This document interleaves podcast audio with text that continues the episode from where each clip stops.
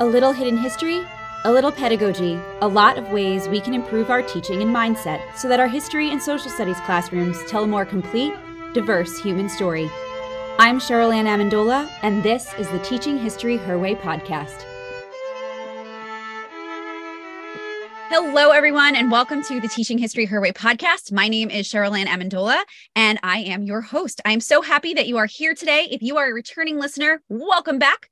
And if you are a first time listener, you are in for a super treat today because I have two of my very most favorite colleagues, two of my very most thoughtful colleagues on the show today uh, to talk to you about a project that they have worked on and have been working on called the Great Migration Project. So you are in for a wonderful, wonderful show today um, because you are going to meet Diane Giangreco, who has worked at MKA, Montclair Kimberley Academy, that's my school, since 2015 as the technical director for the Fine and Performing Arts Department.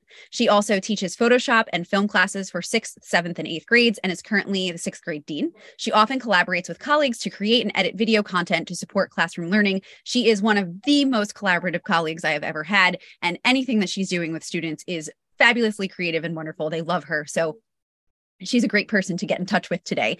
And you're also going to meet Debbie Branker, who Debbie Branker is an instructional designer, workshop developer, facilitator, and certified professional coach. She is passionate about imagining and designing inclusive educational spaces. Debbie consults at independent schools, including Montclair Kimberley Academy, where she worked for over a decade as a seventh and eighth grade English teacher and advisor, and also wonderful, wonderful friend. So, Diane, Debbie, welcome. Thank you so much for being with us today. Thank you so much for having us, Cheryl Ann. So, yeah, I got to see Debbie and Diane's project, um, Great Migration Project at In Service. Is that correct? Yes. Mm-hmm.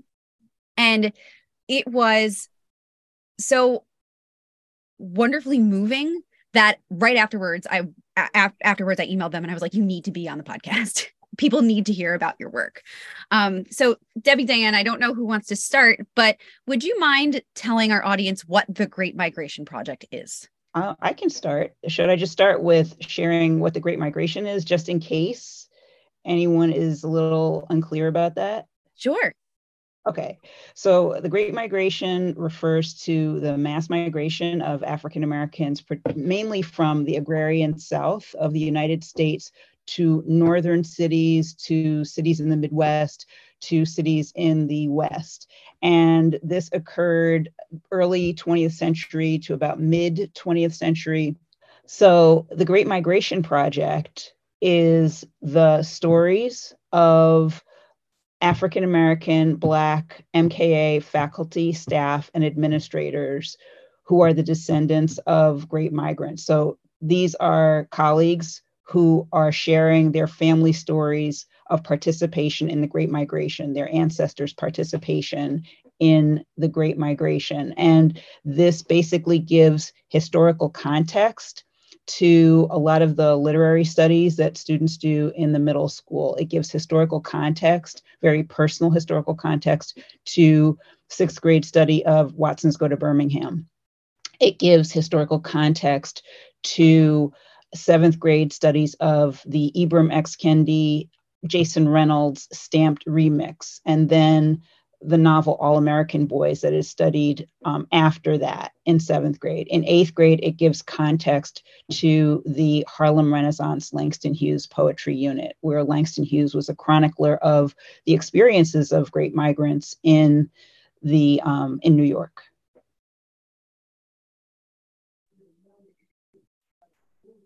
First of all, I love our English curriculum because it brings all of those stories in. But the fact that our kids get to hear personal stories of people that they know in the building. As a history teacher, I always find it so much more beneficial when kids can connect the story that we're learning about to someone that they care about or that they know or that they can relate to in any way.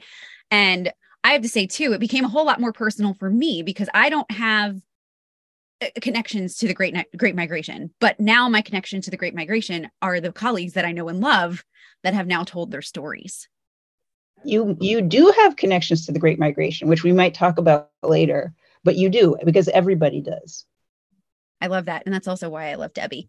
So, Diane, what inspired the project and why do you think it's important for our community and then also maybe for other communities?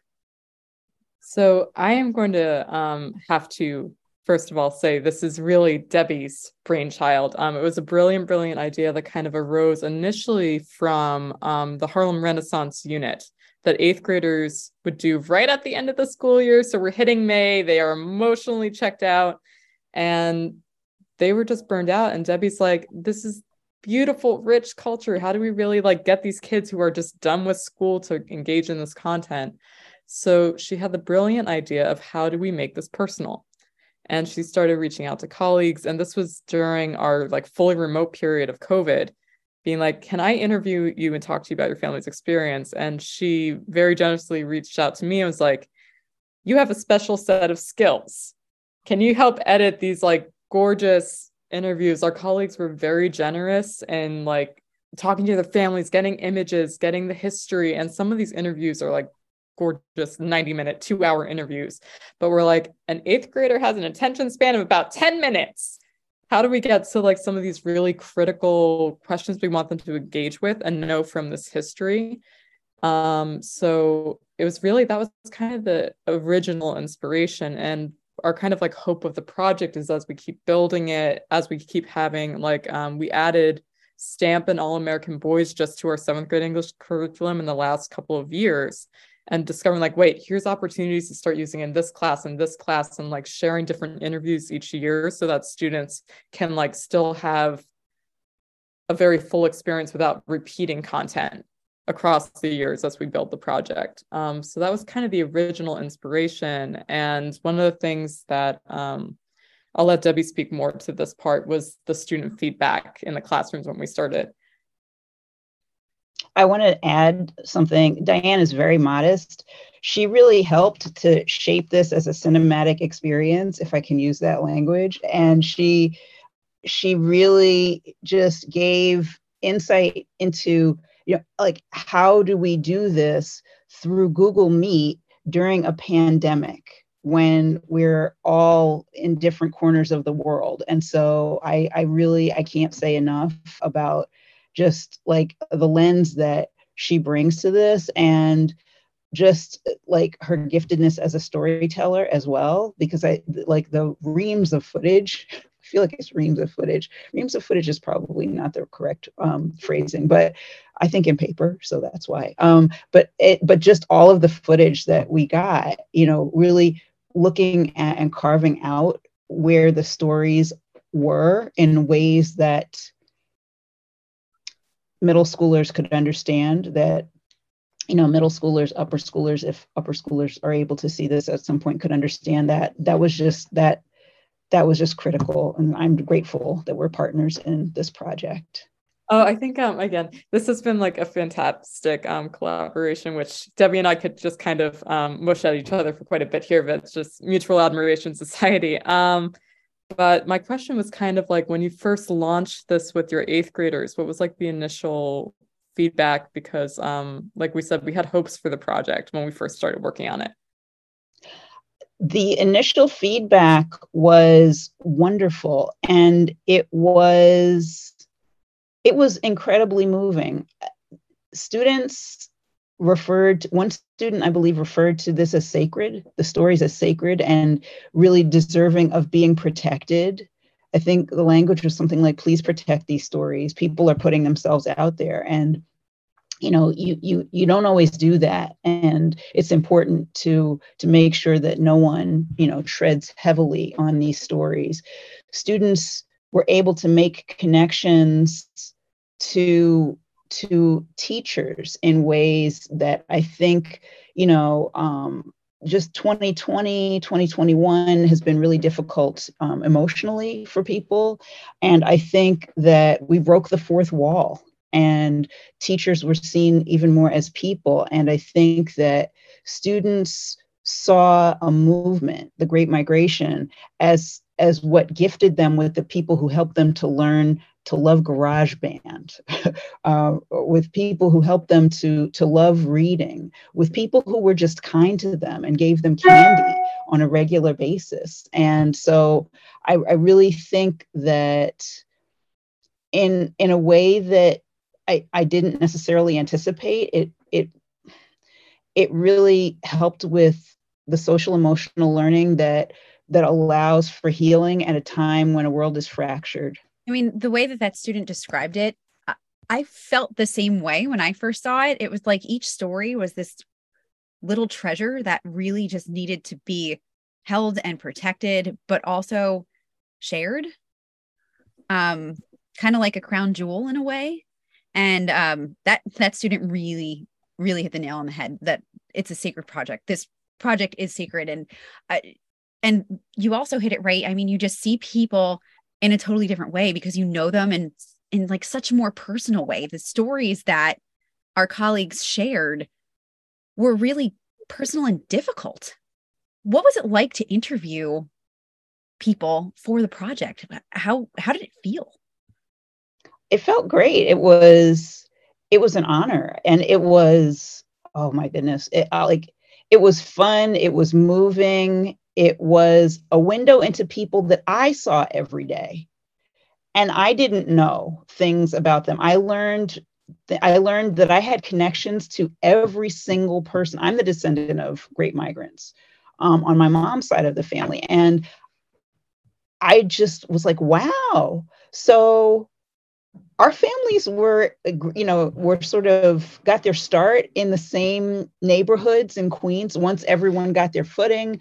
Um, oh wow. You know i have relatives in georgia now. You know it was fascinating. And i made a trip to the south to visit family in the south over winter break. And it was fascinating because i saw as we're driving i saw all of the towns that our colleagues were were hailing from that their ancestors were hailing from and i i was i was in awe. So i got to know people that i thought i knew even better which i am very grateful for. And diane how did you make creative decisions for what to edit and what not to? I imagine that was really hard. Yeah i think that was probably like the most emotional part of all of this is as the word sacred is really like I love that a student used that word, but that's what you feel like. You're being trusted with these deeply personal, deeply um just challenging stories. Like some of our colleagues really opened up and shared really, you know, tragic, horrible things that had happened to their family. And you're just like, you want to make sure the truth is there and the essence is there is the feelings is there. So it almost comes down to um i came back to the questions that debbie brilliantly framed as like the beginning points for the interviews. Like she sent a list being like we're really hoping to get a sense of like where was your family originally? What really inspired their move? And then what was their experience in the north? And kind of coming through this trend, this theme. We were having a lot of moments while we're editing, and I'd be sending drafts to Debbie back and forth of how um, we'd almost sometimes have to focus on like a particular family member because many of them had like several stories from different sides of like their mom's side, their dad's side, extended family. And we'd have to be like, all right, we're just going to go with grandma number one right now. And what was her experience? So for a few of our colleagues, we're ultimately editing more than one video from their interview. That way, we can really be like, okay, when you're choosing clips to show in your English class and your social studies class, um, these themes always run true and it will give the students that experience to like compare contrast realize how different it was for each person who made that journey and some of the stories even covered people who decided to reverse migrate their motivations for actually moving back to the south as well and so while we're editing these, we are always coming back to what's the truth for this person and just um, also for the student experience end of it where are the stories that are going to help like show those complement and contrasting moments? Because if we felt that like themes had really strongly been hit in other video clips they might have already seen we might see like hey this is the opportunity to bring up this new idea in this interview. But again it's just you just feel so trusted and blessed that our colleagues we're so willing to share and um, just constantly coming back to that sense of we have eight to 10 minutes as our kind of golden window. Where can we get the truth through? I'd say is kind of our guiding principle while editing. And Debbie can even share more because the other thing um, we know for our English classes in particular is at the middle school level, our social studies classes aren't covering that century of American history. They're really still like colonial times and before early civilization. So the thing we're starting to supplement these videos with, and that's where Debbie can really speak more, is researching also what are other visuals we can put on the screen to really like help build the world. Because I know one of the hopes of the project is also we didn't want it to feel like black and white newsreel. This was forever ago. We wanted to feel like real and vibrant and in color. And I'm going to let Debbie kind of speak more about like that visual piece to it too. I, I um I loved what you said, Dan- Diane, about the truth. And I think one of the other things that we did was that we we would go back to the people that were being interviewed, and we would say to them, "So this is what we have. How do you feel about?" this being shared and you know we would just get confirmation about what people felt comfortable being shared. And again we we wanted to have the you know the storytellers in control of the story you know and you know and sharing truths that they're comfortable sharing with the world. You know people are at different places in their lives and they may want to share different things later. Um, uh, we we had moments where in the interview process i remember that one person in particular said, I, I, I can't tell them that. I can't tell them that. And I said, you, you can, you can tell them that. And if you, if you want to tell them about this very hard truth, we can decide later that, you know, maybe we don't want to share it at this juncture, or we want to think carefully about how we do want to share it. I also think that what was really striking to me was just how the truth was was shared. Um, everyone every interview, everybody was really calm and everybody was really really honored to share their family stories to give voice to things that had not been really spoken of publicly that I I'm aware of. And I think the lens was really on sharing this for educational purposes so that so that other people can benefit from the the experience that their ancestors went through and and so you know this this is was envisioned as part of a dialogue part of a discussion part of civil discourse and inviting people into that conversation so that again we can look at how to you know how to heal our world which is so fractured right now. And in terms of finding like stills and things to um, to complement what what was shared in terms of the interviews the stories that was a fascinating journey because at first I was like, okay, so, you know, they're talking about the fact that, you know, this ancestor was not able to get employment. I need to find a picture of, you know, that depicts in some way some historical picture, Library of Congress or someplace else. Diane was great about suggesting um, things that are um, public domain so you know like you can you can use them for free and not have to worry about paying for the images because we had no budget um, so it was it went from literal to much more figurative as as the project evolved.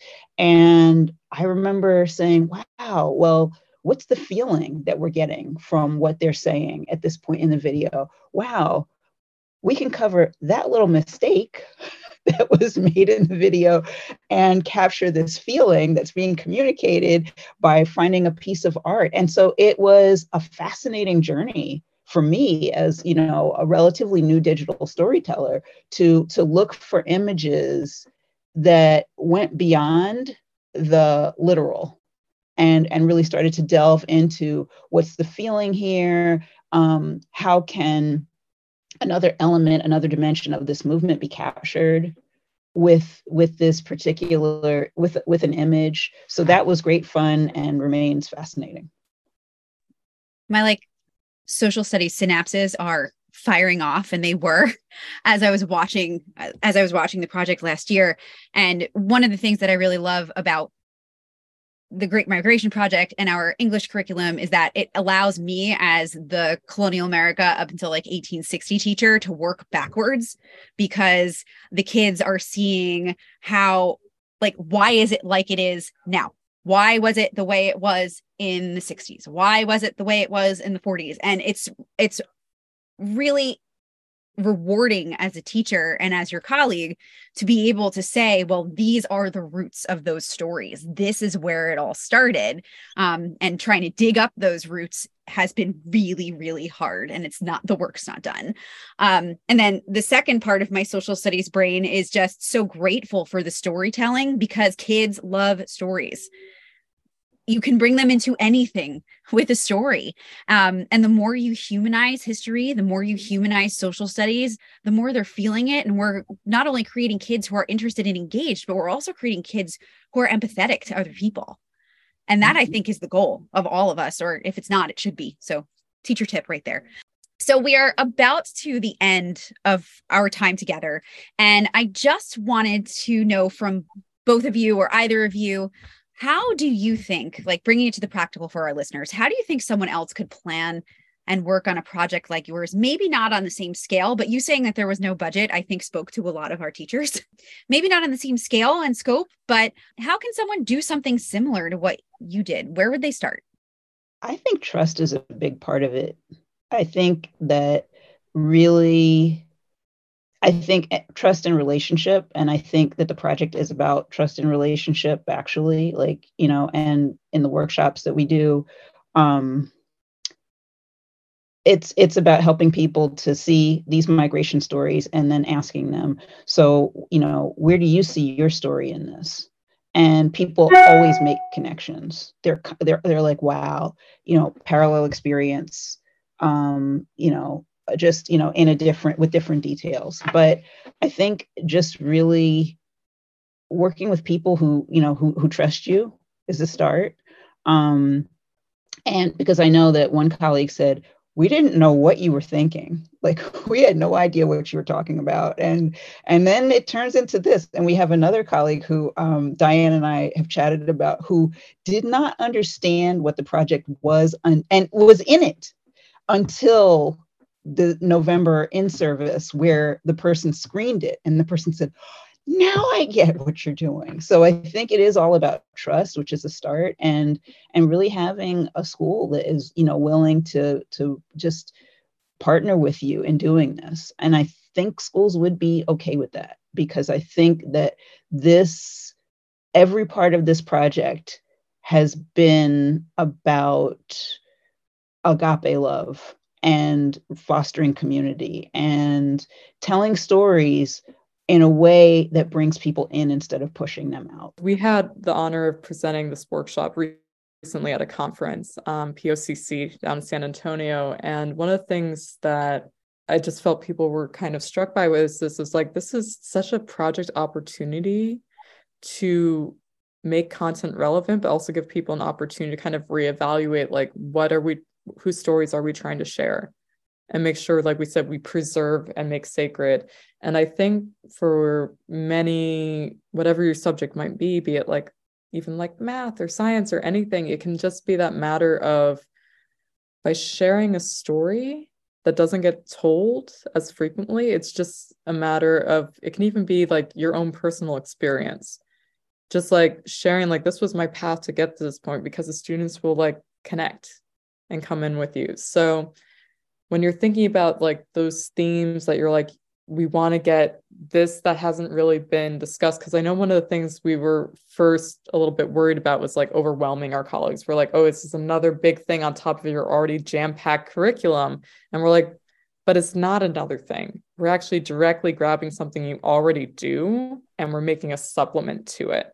So I think that would be like my suggestion for other teachers who wants to undertake something like this. Be like, hey, what do you have that you really just want to kind of help emphasize and bring light to, and use that as your like starting inspiration point. Well, you've certainly inspired me, and both of you have done that multiple times over many years that I've worked with both of you. But this was just an incredible project, and thank you so much for your time and in sharing it with the Teaching History Her Way podcast audience. Um, I hope everyone enjoyed that as much as as much as I did. Um, if you would like to get in touch with Diane or Debbie, their email addresses, their school email addresses will be in the show notes. Diane, Debbie, thank you so, so much for your time. Thank you so much for having us, Cheryl Yes, thank you. it's always you a so pleasure and an honor to work with you too. Absolutely. Absolutely. And, and you inspire too. Listeners, if you would like to be in touch with me between podcast episodes, you can find me on Twitter at History Her Way or on Instagram at Teaching History Her Way. Or you can find me on my website, www.teachinghistoryherway.com. Until next time, I hope you have a fabulous week and I will catch you in the next episode.